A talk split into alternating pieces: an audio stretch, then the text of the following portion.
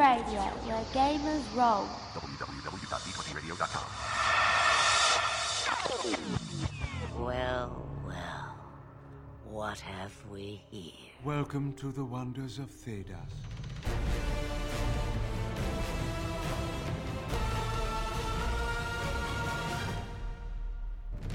Welcome to the Wonders of Thedas podcast, your one stop shop for all your Dragon Age role playing game needs. My name is Ren. And I'm Jessica. Welcome back to the show. We've got another episode about specializations this time in our rotation, and we had a poll to discuss what our next episode was going to be about. We, this time we were talking about warrior specializations.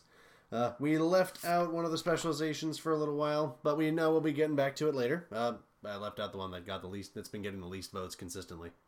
The Poor Chevalier. Well, they're kind of jerks. Let's be Yeah, real. yeah, they are definitely. So, uh, the winner this time was the Reaver. Just in time for October, we're getting all the creepy stuff in. But the Spirit Warrior did give it a run for its money. It did, it did. The Spirit Warrior might be the next warrior spec we talk about because it's it's pretty cool. Uh, but pretty neat. right now, we're for our main topic. We'll be talking about those folks who use blood magic and aren't mages. Hmm, Blood magic is an equal opportunity ma- magic. Everybody can be horrible if they want to be. Well, this started off real well. Yay! Uh, we'll start kick off our show with another with a shout out to two of the podcasts that are uh, running with us on the D20 Radio uh, the D20 Radio family.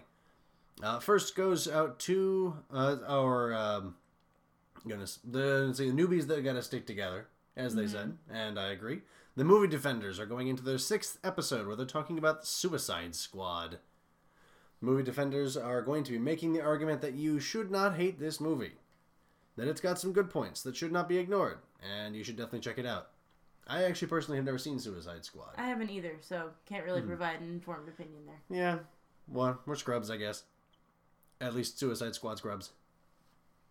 Uh, but uh, we also had a new episode come out from The Real Basement Dwellers, which is a variety geekery show where they talk. Well, where in this most recent one they talked about uh, letdowns from a lot of gaming companies that have been taking place, uh, video game and tabletop alike, and they don't hold back in their disappointment. So, if you feel like ragging on some gaming companies, I guess you should check that one out. Well, I mean, it's good to have people who do things like that because, you know, sometimes companies need to be held to task for the things that they drop, the things that they put down. And I think that that's a smart episode to have. You're Something very right. that makes it clear that certain things are not going to be tolerated by the gaming community. Mm-hmm. We've only got so much money to spend, and That's true. We're not made of money. no. And when we put our money into something, we kind of, you know, expect that we're going to get a good experience out of it. And when we don't, we can get a little testy about it. So, the Real Basement Dwellers definitely get a little testy in that episode. You should go check it out. Mm-hmm. Uh, but let's see, we got no news this week in Thedas. We're still keeping our ears to the ground. Uh, we've been hearing that Faces of Thedas might be coming out in November, maybe. We're still we're still searching out clues. Still on that one. searching. When the pre-orders go live, we'll probably be putting it on the uh, on our social media before we start talking about it on the episode. But we'll mention it here too. Of course. So, uh, since we're not talking about the news, we should go ahead and consult our codex. You can ask me questions if you like. I'm not sure why you'd want to, but Oh, good. Thank you. I'm going to regret this, aren't I? Welcome to the Codex. We've got a couple questions here, all from uh, repeat. It's all from repeat a- question askers here. We've got a couple of familiar faces. Thank you, everyone. Thanks. The first uh, one comes from Emilio Figueroa uh, on our Facebook page, and uh, Emilio, yours was a multi-part question, but uh, we're going to be saving. We're going to be answering a little bit of it now and a little bit of it later, because one one part of it is rather big. It will require some development on our end, perhaps. Just maybe. Yes, but the question we're going to answer this time was Would it be possible for someone of a certain class to grab a specialization of another class within reason, or from the Fantasy Age book? Thanks for your attention. And this is a good one. This is a good one. Uh, a lot of folks have been seeing all these age products coming out and starting to wonder just how interchangeable a lot of it is. And as it turns out, very. Yeah, this is the only like this is a very vague question in some ways. It's very general, I guess, Mm-hmm. because I think it depends wildly on the specializations that Mm-hmm. other class, you know, which class you're talking about, what uh, specialization you're talking about, what you know. It's gonna be very case by case. it very deal. much depends on Uh, which of each of these things you're talking about. and uh, game by game. Some games may have one answer to this question to a specific question, and another game may need a different answer. So as Fantasy Age continues to mature, you know, there's all this new stuff coming out. Uh, Blue Rose is out, Fantasy Age is out, Modern Age is gonna, Modern Age and Space Age are coming out later. So what can you bring over? Uh, if it would work for your game, absolutely go for it. But there are a couple of suggestions that should be made. Um, first, you should take a good look at what the specialization is trying to do and make sure it kind of fits. Um, if you feel if the specialization you're looking at thinks you could, you think you could fit into a new class, you might not need to change it much. So, something like uh, champion actually works pretty well going into other classes because it doesn't really require you to have specific class powers or uh, know how to cast. I know how to use magic. So it's some some of those can be pretty easy to move into other ones, and some things like um, like most of the mage specializations pretty much give you spellcasting or require you to have spellcasting powers. Or... So that would make it extremely difficult to put those with another class. Correct. Uh, and, so, and of course, some things are a bit thematically locked, like assassin, uh, especially because that one requires you to have both dirty blow say that and one's backstab. that one's double blocked. Like super blocked. you really need to have those abilities to make use of assassin, and Mm-hmm. you get those by being being a rogue. Definitely. Uh, things like duelist and marksman, though, you could probably use for both warriors and rogues. They don't really require class powers from either one, and they work really well for what they're trying to do. Mm-hmm. Uh, you could potentially make a spec open to more than one class, uh, but maybe require different ability ratings or even higher ability ratings than normal for PCs who want to work for a spec that's outside the class's comfort zone.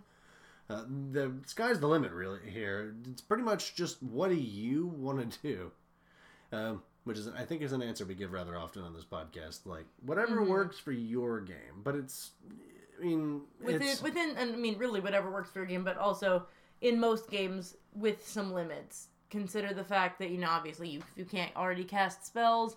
Becoming some sort of Being a a blood blood- mage is right. going to be extremely difficult. being a keeper, which actually gi- just gives you if you're specific if you're human and uh, if you're like a human fighter and you want to be a keeper, you may in fact not be able to do that because that That's makes no you know, sense on literally every level. Every level. Eight different ways that's wrong.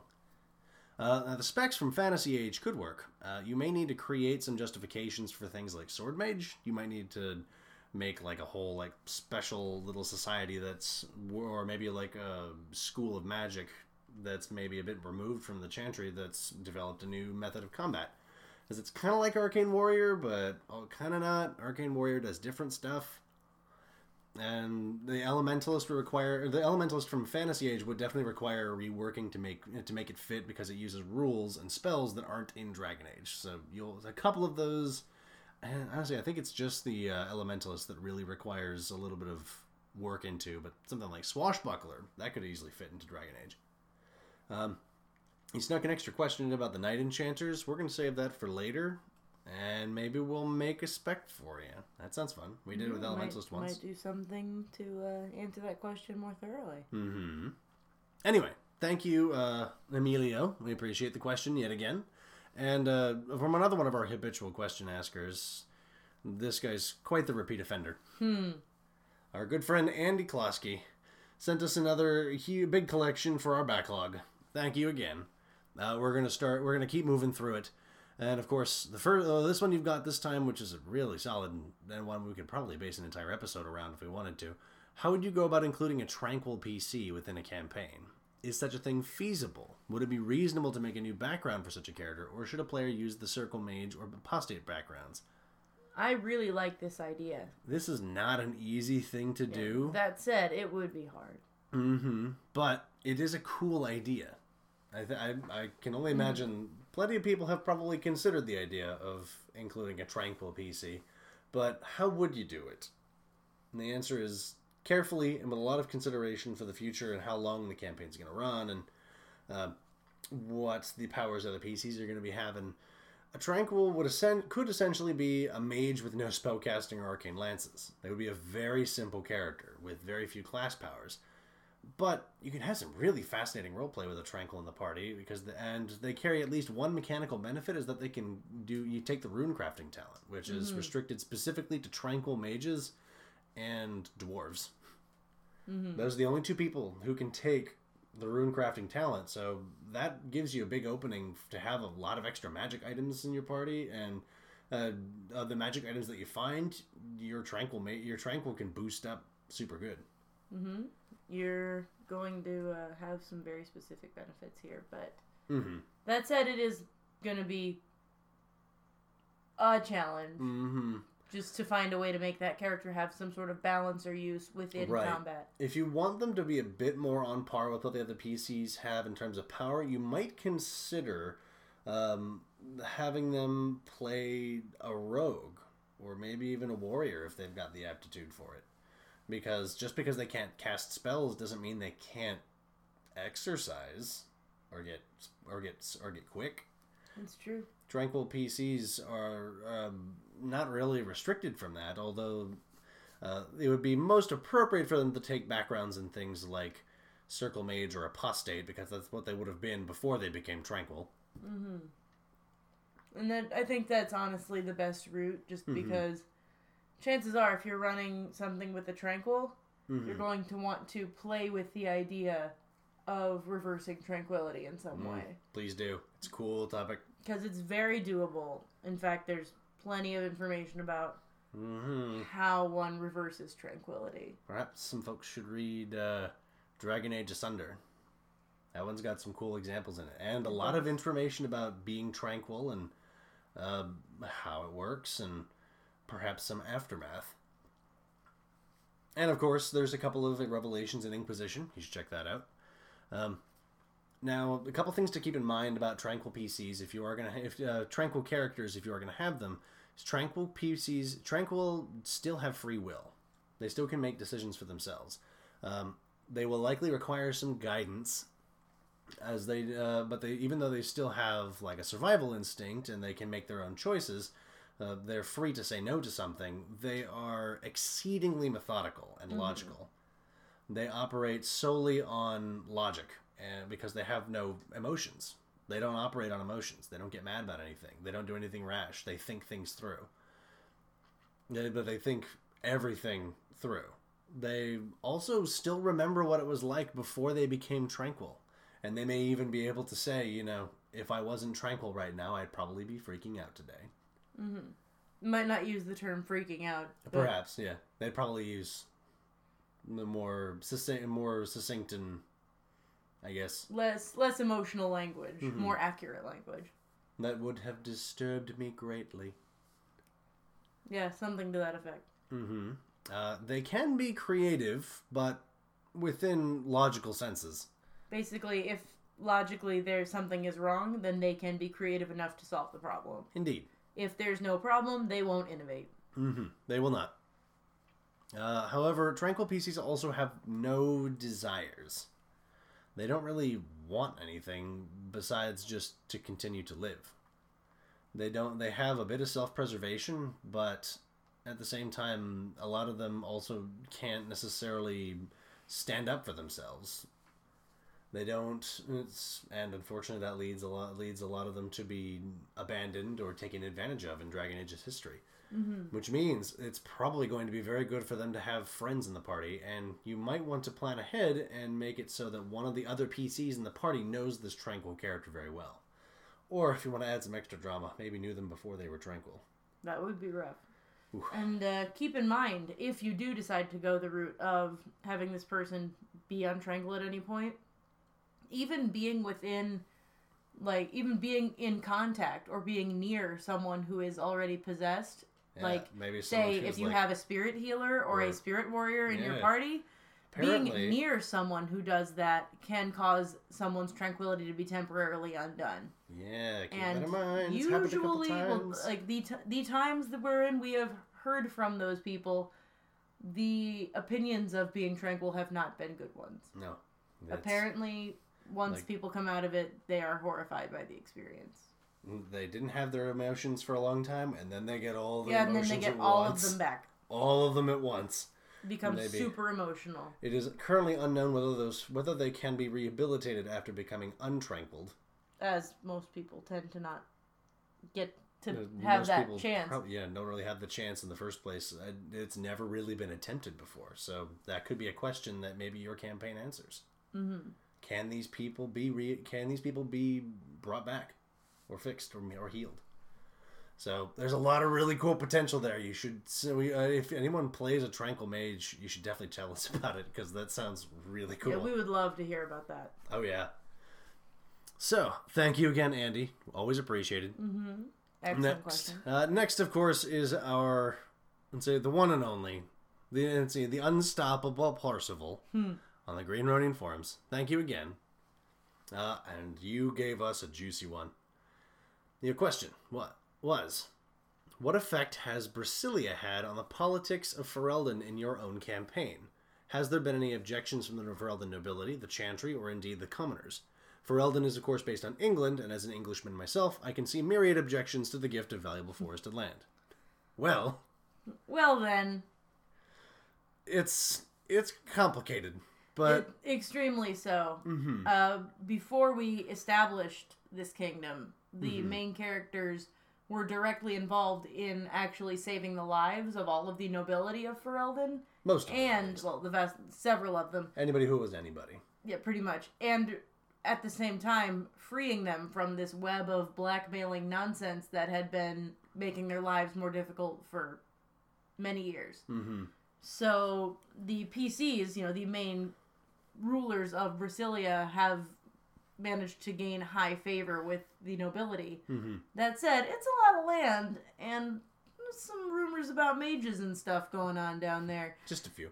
So I imagine just this is my take on it that the sort of ish this sort of dichotomy between being grateful and wanting to keep that land or being suspicious sort of war against each other until a certain point which would have come about and read about when that point would have come about is when the Mage Templar War happened and nobody had time for any of that nonsense. Nobody had any time for Brasilia all of a sudden. Well, I mean, because in during the Mage Templar War, Brasilia pretty much just opens its borders for people who need refuge, mm-hmm. There's a lot of places to hide to in the wood. like aggressively take sides. I mean, shelters mages, but hey, prove it. I mean, Prove it, fight me. you know, stuff No, he- fight me. Find out what happens.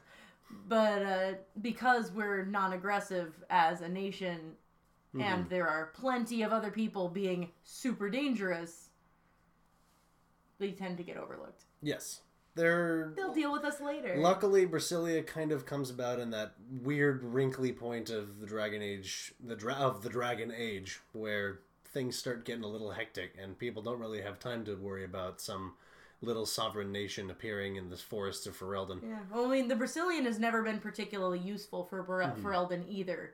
In It fact, is- it's been kind of a plague on the uh, on the nearby areas simply because of the danger of those roads.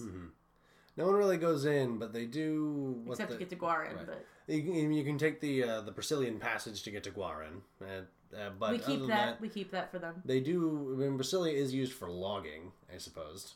Yeah, And we, we've cut some fair deals. Yes, but now that you guys are living there, you're making it much easier for folks to get things like lumber and uh, Mm-hmm. and herbs and other forest comforts, as it were. We made it a uh, very symbiotic relationship. Yes. we I think that was a the very uh, that was a very early thing you guys did. Is like there was like a collection of lumber companies who were like, "What you guys doing in here?" It's like, well, So you guys got him a deal. we did a fair deal, but definitely Mm-hmm. not one that Mm-hmm. hurts our only home that we now have. Mm-hmm. It's true. But we They keep the Brecilian passage safe. So we do. It's a, it's much through. safer to get to and from Gwaren at this point. Mm-hmm. and we uh, we take very good care also of our neighbors nearby. Any uh, any of the small towns that border the Brecilian forest are welcome for trade and are protected from bandits and raiders in ways that they were not before. So Mm-hmm. If they live close to the Brecilian. yeah, you got They can only get so far. we're not we're not gonna go on field No, trips. They're not a national security force. That's what But- Ferel- Ferelden can do the rest of it. Yeah. but we we've made it we've made ourselves valuable enough and made our weak well not weaknesses per se but our less valuable qualities quiet enough that people feel like maybe they can deal with us later. And then a bunch of stuff happens and nobody has time for us. And and, by it- the time they can we're too powerful. Right, and then a chantry blows up, and then you know Mages the and circles, the mages and Templars, and the circles all start disintegrating. And by that point, you know these folks have grown a whole metropolis and are harboring a whole bunch of mages uh, during the Mage Templar War, and no one's really got time because everything's exploding.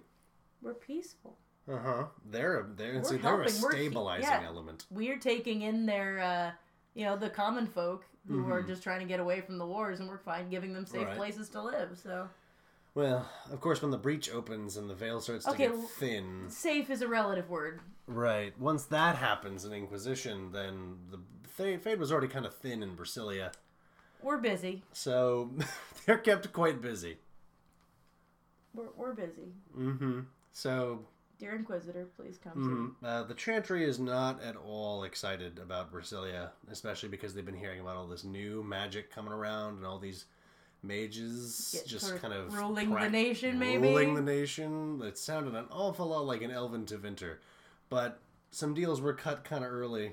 They already had to deal with uh, the Lord Seeker, or the Lady Seeker at the time. I don't remember her name, but uh, uh, but the current Lady Seeker had conversations and was uh, and uh, actually was saved by a. Uh, uh, a slander by a combination like assassination plot slander campaign against Brasilia that the Brazilians then thwarted and That's showed what uh, and showed that they can be helpful in protecting people from this threat that's currently going around, which is the it's the, main uh, problem in our campaign yeah the uh, Brotherhood. No, not the Brotherhood. It's the uh, the Blood Gift. The gift. The Blood Mm-hmm. Gift of Fen Harel, which is from the uh, world uh, from the goodness. What's it called? The Esoterica from Thedas, Volume 4 Mm-hmm.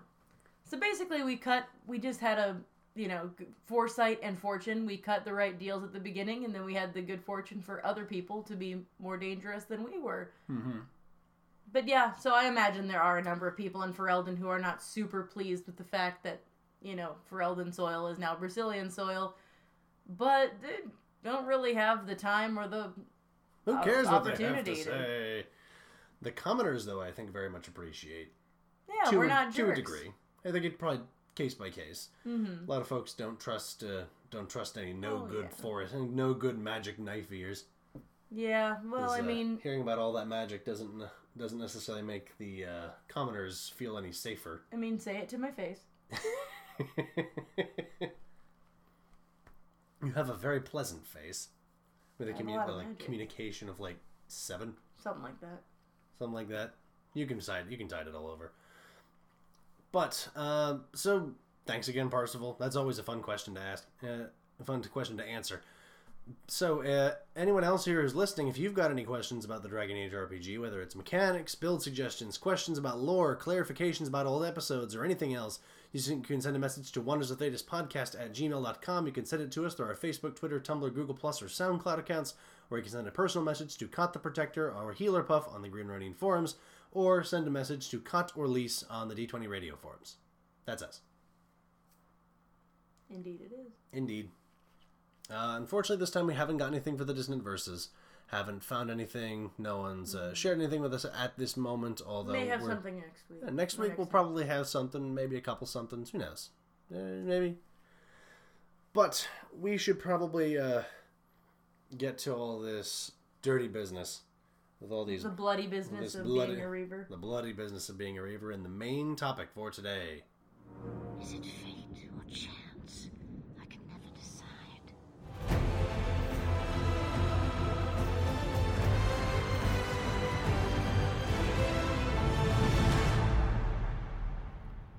So, you want to be a Reaver? Well, if you turn to page 72 of the core rulebook, you can see the specialization for yourself. This is a rather worrisome warrior specialization and is widely feared by most, and rightly so. Becoming a Reaver is not easy, and it's just, nor is it easy to be one, really. Reavers are not easily understood, but most of them would not bother to try, as it appears that they harness a power akin to blood magic to perform the lethal feats that they have, the lethal feats they are capable of in combat.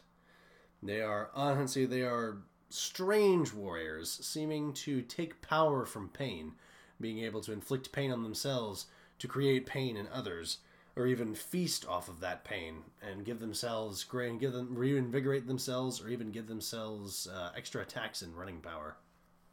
They're pretty nasty. Uh, They they are different. battle. They are different from berserkers Definitely, who use yeah. rage to fight. Mm-hmm. It's true. These- Berserkers these find people rage. Are not the same. No, they they pull power from somewhere else. They sort of un, kind of like Templars. They kind of unlock a weird power uh, over life force over the over life force itself within their blood and their bones. They use forbidden knowledge and a bit of blood magic from uh, blood and dragon blood to gain abilities over the power uh, over the bodies and over their bone body and the bodies of others. Um, Pretty creepy. it's not always a comfortable thing. Many Reavers gain an increased desire to kill once they make the transformation, which can be difficult to control. It has been seen that they can develop dragon like tempers or even physical features. Some of them can have their eyes change colors to a deep red or have their teeth sharpened, seemingly at will, just to frighten their opponents. Huh. Uh, and some Reavers have simply lost their sense of reason and attacked their own families. Yeah, the uh, the bloodlust is Mm-hmm. can, can be hard to deny. Once you taste it the first time, gotta have more. So, who in the Dragon Age universe has this specialization? Well, it turns out quite a few. Supposedly, if you read the comics, the Qunari claim that Calenhad Theirin was a Reaver. You know, the guy that Lake Calenhad is named after. Hmm. An old king of Ferelden supposedly might have been a Reaver, drinking the blood of dragons. Of course, that's what the Qunari claim, and, you know, the Qunari think that we're all savages, so, you know, surely that couldn't be true. Hmm. Uh, the Iron Bull fights like a Reaver, claims he is not a true Reaver. Doesn't really gain his Reaver power, doesn't really gain any Reaver powers like, by drinking the blood of dragons. Yeah, he strikes me as more the berserker type anyway. Yeah, closer to the Berserker. He does have the Reaver specialization in Dragon Age Inquisition, but it could just be a, maybe a specific fighting style, or maybe it could be something else. You Maybe know, he lied. maybe he lied. Maybe he did. Or it could be maybe tied to that weird uh, m- um, myth that goes around that the Tamassrans once a long time ago mixed dragon blood in the Qunari with all their selective breathing breeding. That is entirely true. hmm It's just a it's just a theory, you know. It's I mean it's just a suggestion. Just you never know. Um, Kolgrim, the leader of the Disciples of Andraste, was uh, which was a cult from Dragon Age Origins, was a Reaver, and he was one of the, he was like the one NPC in the game who could actually teach you the specialization. So you had to destroy the uh, Mm-hmm. sacred ashes in order to learn the Reaver specialization. Yeah, you know, You jerk. you jerk. Uh, then there's uh, Nairi from Dragon Age Redemption, the web series with Felicia Day. She's definitely a Reaver. Dang, she's then dang is she cool. Kicks all the butt. And then uh, Tamar is is the Reaver playable character from the Dragon Age Inquisition's multiplayer mode. And, And- apparently, she actually used to be a member of the Disciples of Andraste. And uh, another thing of note is that uh, there's a particular family that always comes up that is rumored to have many Reavers among their uh, among their family tree, Mm-hmm. which is not at all surprising given that they're Pentaghasts. Mm-hmm. Pentaghast. Apparently, uh, if you uh, if you take the Reaver specialization, Cassandra mentions that the Pentaghast family is well known for their Reavers. Maybe not necessarily well known, just it's widely known that you know. Well, I mean, if you're a family that's known for dragon slaying, and people honestly think you haven't, you know, tried drinking dragon blood at least once as a family of dragon slayers, that just Hmm, let's get real here. let's all be honest with ourselves. This is this is likely. This is very likely.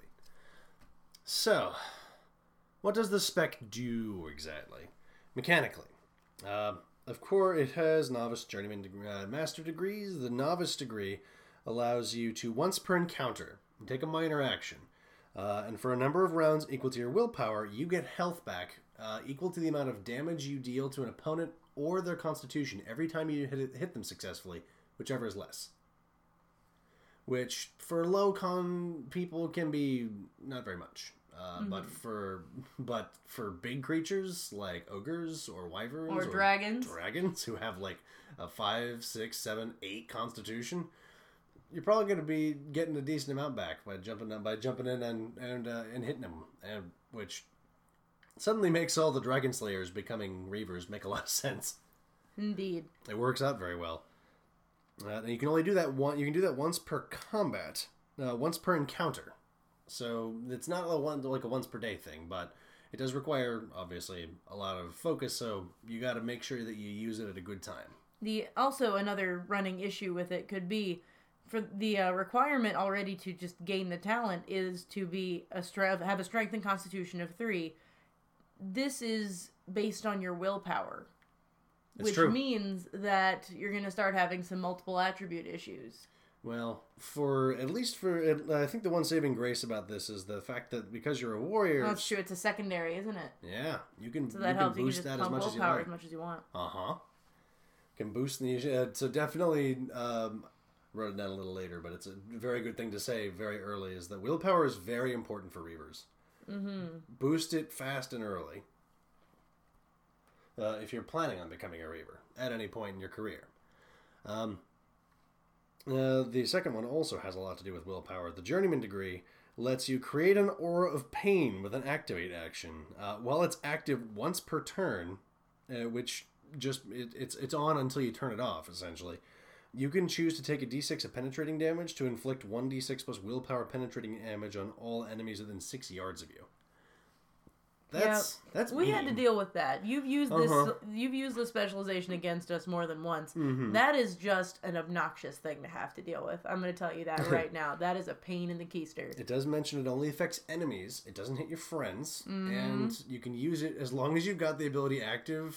It costs just a free action to keep maintaining it. You can use it once per turn, and that's in addition to all the other stuff you're doing that round, uh, which could be you know attacking somebody to get that health back that you just lost. Yeah, which but it's uh, not a very big yeah, radius, It's, ridiculous. but yeah, if you've got multiple reavers who are surrounding you, all using that power when they fight while they're fighting you, it gets mean real fast. It does. That took us down.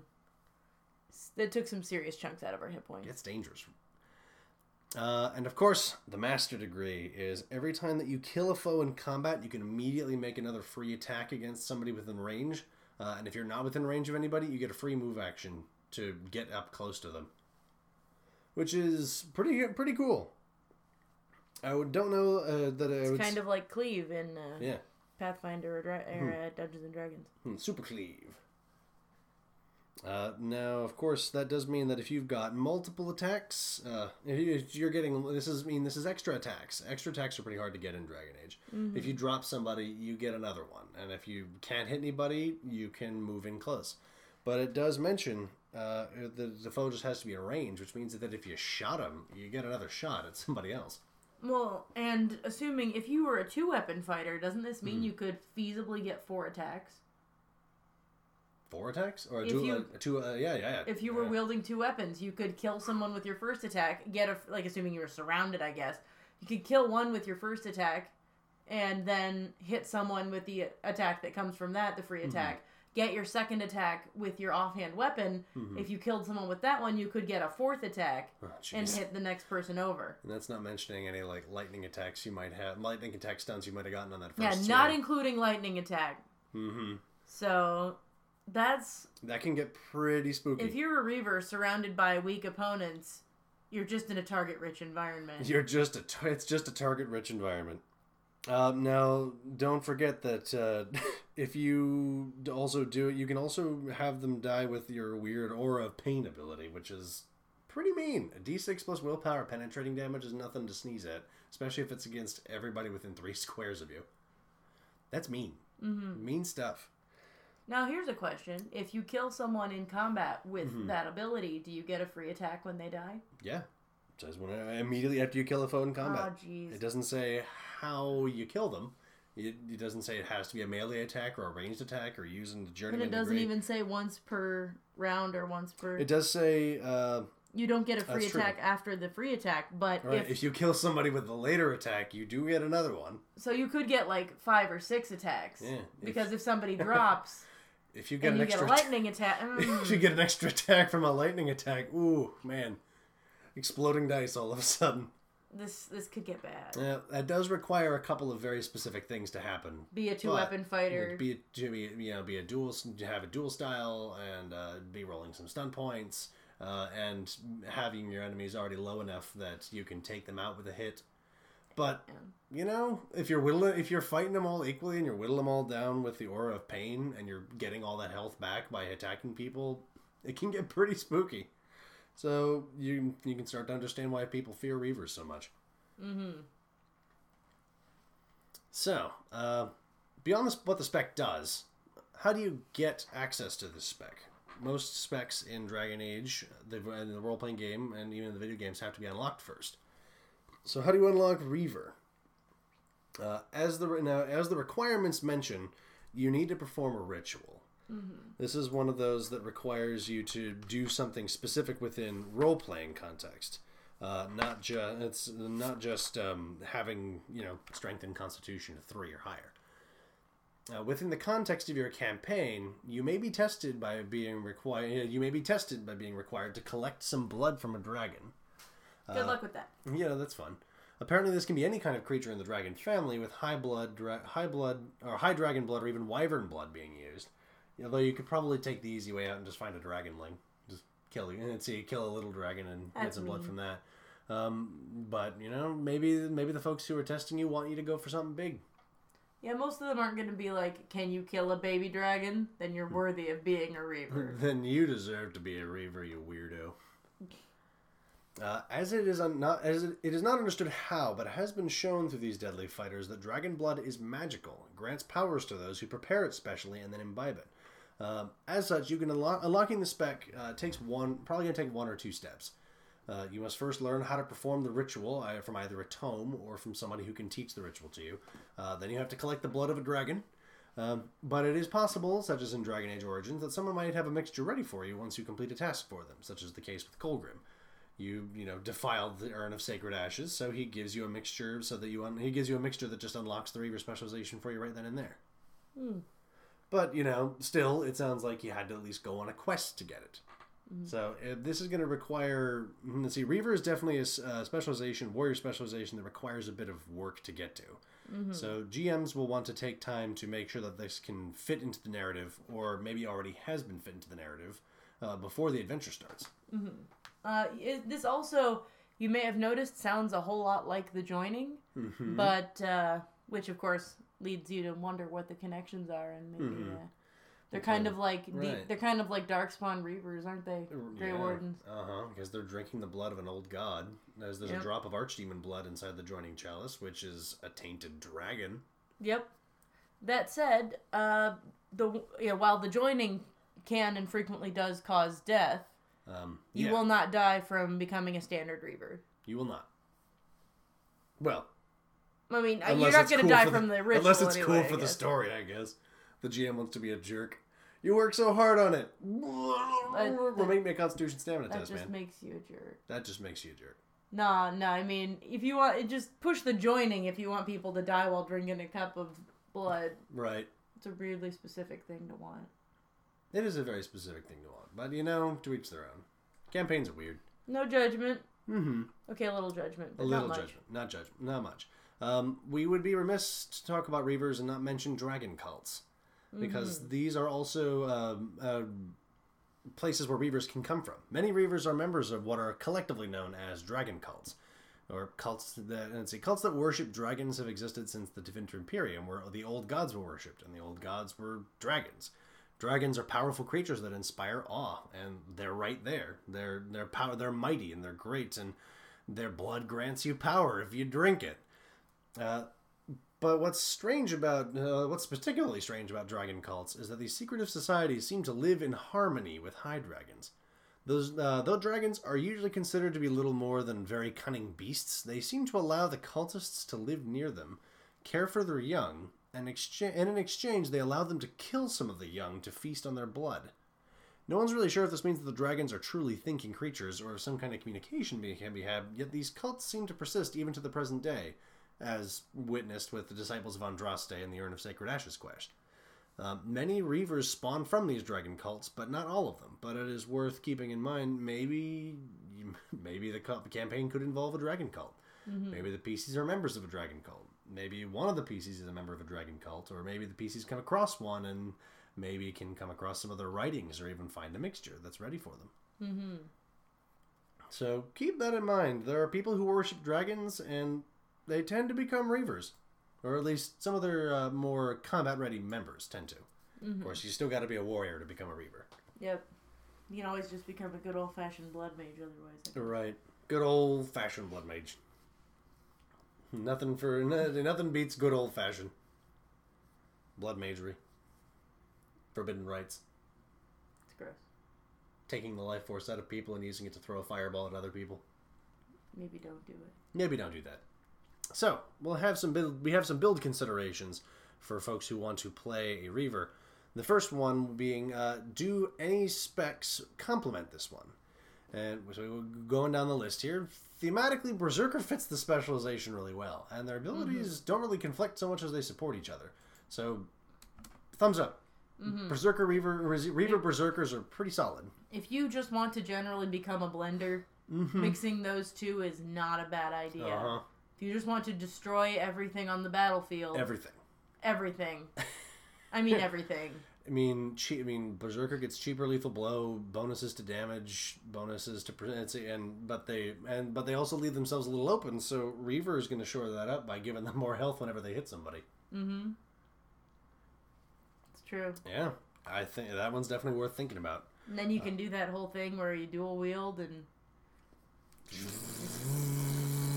it blends. Everything blends. and become see i became the cuisinart uh, the champion can be appropriate as a reaver could be using their powerful abilities to not only strike fear into their opponents but inspire their allies that as long as the reaver is on their side they can't lose it's not a bad combo and it does make a very interesting character concept I imagine someone who is the leader of a cult would make a very good champion slash oh reaver. definitely make a very nice high level threat once they've got Yeah. that second specialization that means you know that they've got some experience under their belt mm-hmm. um, you were going to say something Well, I was just gonna say that the two of those together would be thematically very appropriate because Mm-hmm. you've got the aspect of the leader and the aspect of the I drink dragon's blood for a living. I drink dragon's blood and I drink your blood. Um, combining Reaver with Chevalier is a very is a kind of is an interesting concept. Brings to mind tales of ascension above a dark past. Uh, if you took Chevalier second, or a long fall from a proud knight into a pra- into a depraved marauder. If you take Mara- if you take Reaver second, if you were already a Chevalier. Um, mounted combat can only support the Reaver's fighting style, um, and Chevalier is all for that, uh, giving them much more maneuverability. Um, especially once the Reaver hits the Master Degree, because then that free move action while you're on a horse can get can be interesting. just don't eat your horse. Just don't eat your horse, please. Um, some serious background and story consideration would need to be taken first, so that the character's arc makes sense. Because yeah, those it's a stretch combining these two from a flavor perspective. So you best have a specific reason for this. Uh, Guardians desire to protect their charges, while Reavers desire the deaths of their enemies. Uh, and because the Guardian spec assumes that you are probably staying near an ally to protect them, that ally may either need to be mobile to keep up with their protect need to be mobile to keep up with their protective engine of death. Uh, Reavers really shine though when they throw themselves into the middle of everything. So if your charge is not following you into melee, or you're not following them, it may not be a good fit. That said, being immune to knockdown oh man, is a nice thing to it, have it really is. It really is. And Even if your person you're protecting isn't coming with you into combat, Mm-hmm. being able to just stand there and be like, I don't care if you tried to skirmish me. I'm, Mm-hmm. I'm staying right here. Not to mention if you've activated your novice reaver, your novice reaver power, um, and you've got the master guardian power. Those extra, those free hits that you get for other people uh, striking your charge give you health back. Mm-hmm. And if you kill them, maybe you get a free, maybe you get an extra, a free extra And attack that would against be someone else. or- particularly nice with an archery based reaver. Ooh, that's a good point. Yeah. Ooh. Keep So, that yeah, in mind. Yeah. Archery based reaver could do a really solid thing by uh, switch, by going guardian as well. Mm-hmm. Yeah, definitely. Uh, spirit. Now, here's an interesting one: spirit warriors. Uh, pe- spirit warriors are people who are warriors who call spirits to aid them in their fight, and it may not be easy to convince some spirits to protect someone who uses such dark powers, which has been argued were originally taught to people by demons, mm-hmm. because it's blood magic, and demons are all about that. Uh, that being said, this can combine. These can combine to make one heck of a slayer who's able to cut down mortals and demons alike. uh, with ease and ferocity. And uh, there are not to mention that you'll be adding two. Uh, if you're fighting demons, you can still get extra. You can still get health when you kill them, and you're adding two ability scores to damage. which is not bad. Mm-hmm. It is going to be very difficult to find a spirit that's willing to work with you in that regard. Right. You'd have to do some solid convincing of like a justice one, and even then, though, you would uh, you would be constantly on the brink of being possessed because if a you know if a spirit gets too far into your Reaver ideology, they're going to become a demon, Uh huh. and it's not called a spirit warrior when you're being possessed by a demon. It's called an abomination. You may note there's a difference, and that difference is that you're you're now in the GM's control.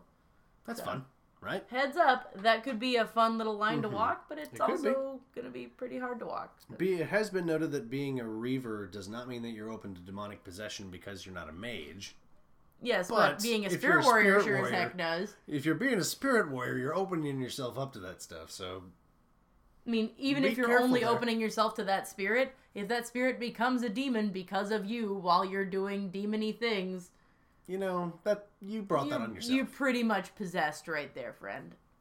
Um, now, maybe the one thing that doesn't mix, uh, that, that mixes less well than Chevalier is Templar. Mm-hmm. Templars and Reavers are kind of. Uh, I mean, Anathema. Mechanically, they can work pretty well together, but thematically, Templars would never, ever work with Reavers or want to become Reavers. And Reavers would never be able to deal with like the rigid lifestyle of being a Templar or the control of the the control that the Chantry has over them. Um, now, kind of like Chevalier, you could try and tell a cool story about ascension or falling from grace, but this one would require particularly good explaining. This would take some serious backstory. You got some splaining to do about this one. This one's because this one's tricky. Yeah, it's not impossible, but it is the next best thing. Mm-hmm. So good luck with that. Good luck with that. Let's see. Um, something that I actually thought about was uh, master armor training allows you to use half your armor rating against penetrating damage, and the journeyman degree deals penetrating damage to you. Could you put those together and not take the penetrating damage? Well, you could, yeah, actually. Um, as by the book, you could, but G- I mean, GMs, if that feels Right. too powerful, feel free to feel free to not allow that because the I mean if they're not taking any penetrating damage, then there's no sacrifice. They're not taking there's no pain to harness. Um, but you know some GMs might allow that.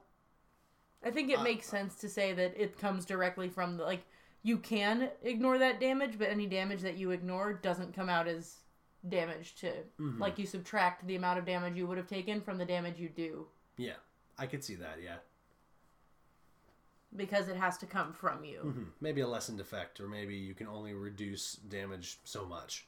Mm-hmm. So something worth keeping in mind, and GMs might want to think about that one because I'm sure some PCs have thought of that by this point. Let's see. Uh, and of course, we already mentioned taking dual weapon styles not a bad idea. Mm-hmm. Uh, when you start stacking things up with lightning attacks or quick strikes at later levels, you get more health back when you start beating people up. And if you bring anybody down on any get of those attacks, more hits. you get more hits. Um, and remember that. You kinda wanna build yeah, one of these Yeah, right, right. I Like know. you know, secret. Yeah, just make horrible things for other people to fight. I mean, yeah. I mean, it's kind of fun. Um, and of course, remember that your powers do not require you to be up. Cl- two of your powers don't require you to be close to your enemies. So, uh, archery reavers can work just fine at this. Reaver Guardian with archery. I'm Yeah, saying. that sounds really cool. am I gonna have to make one for the home game that's No. protecting your dead?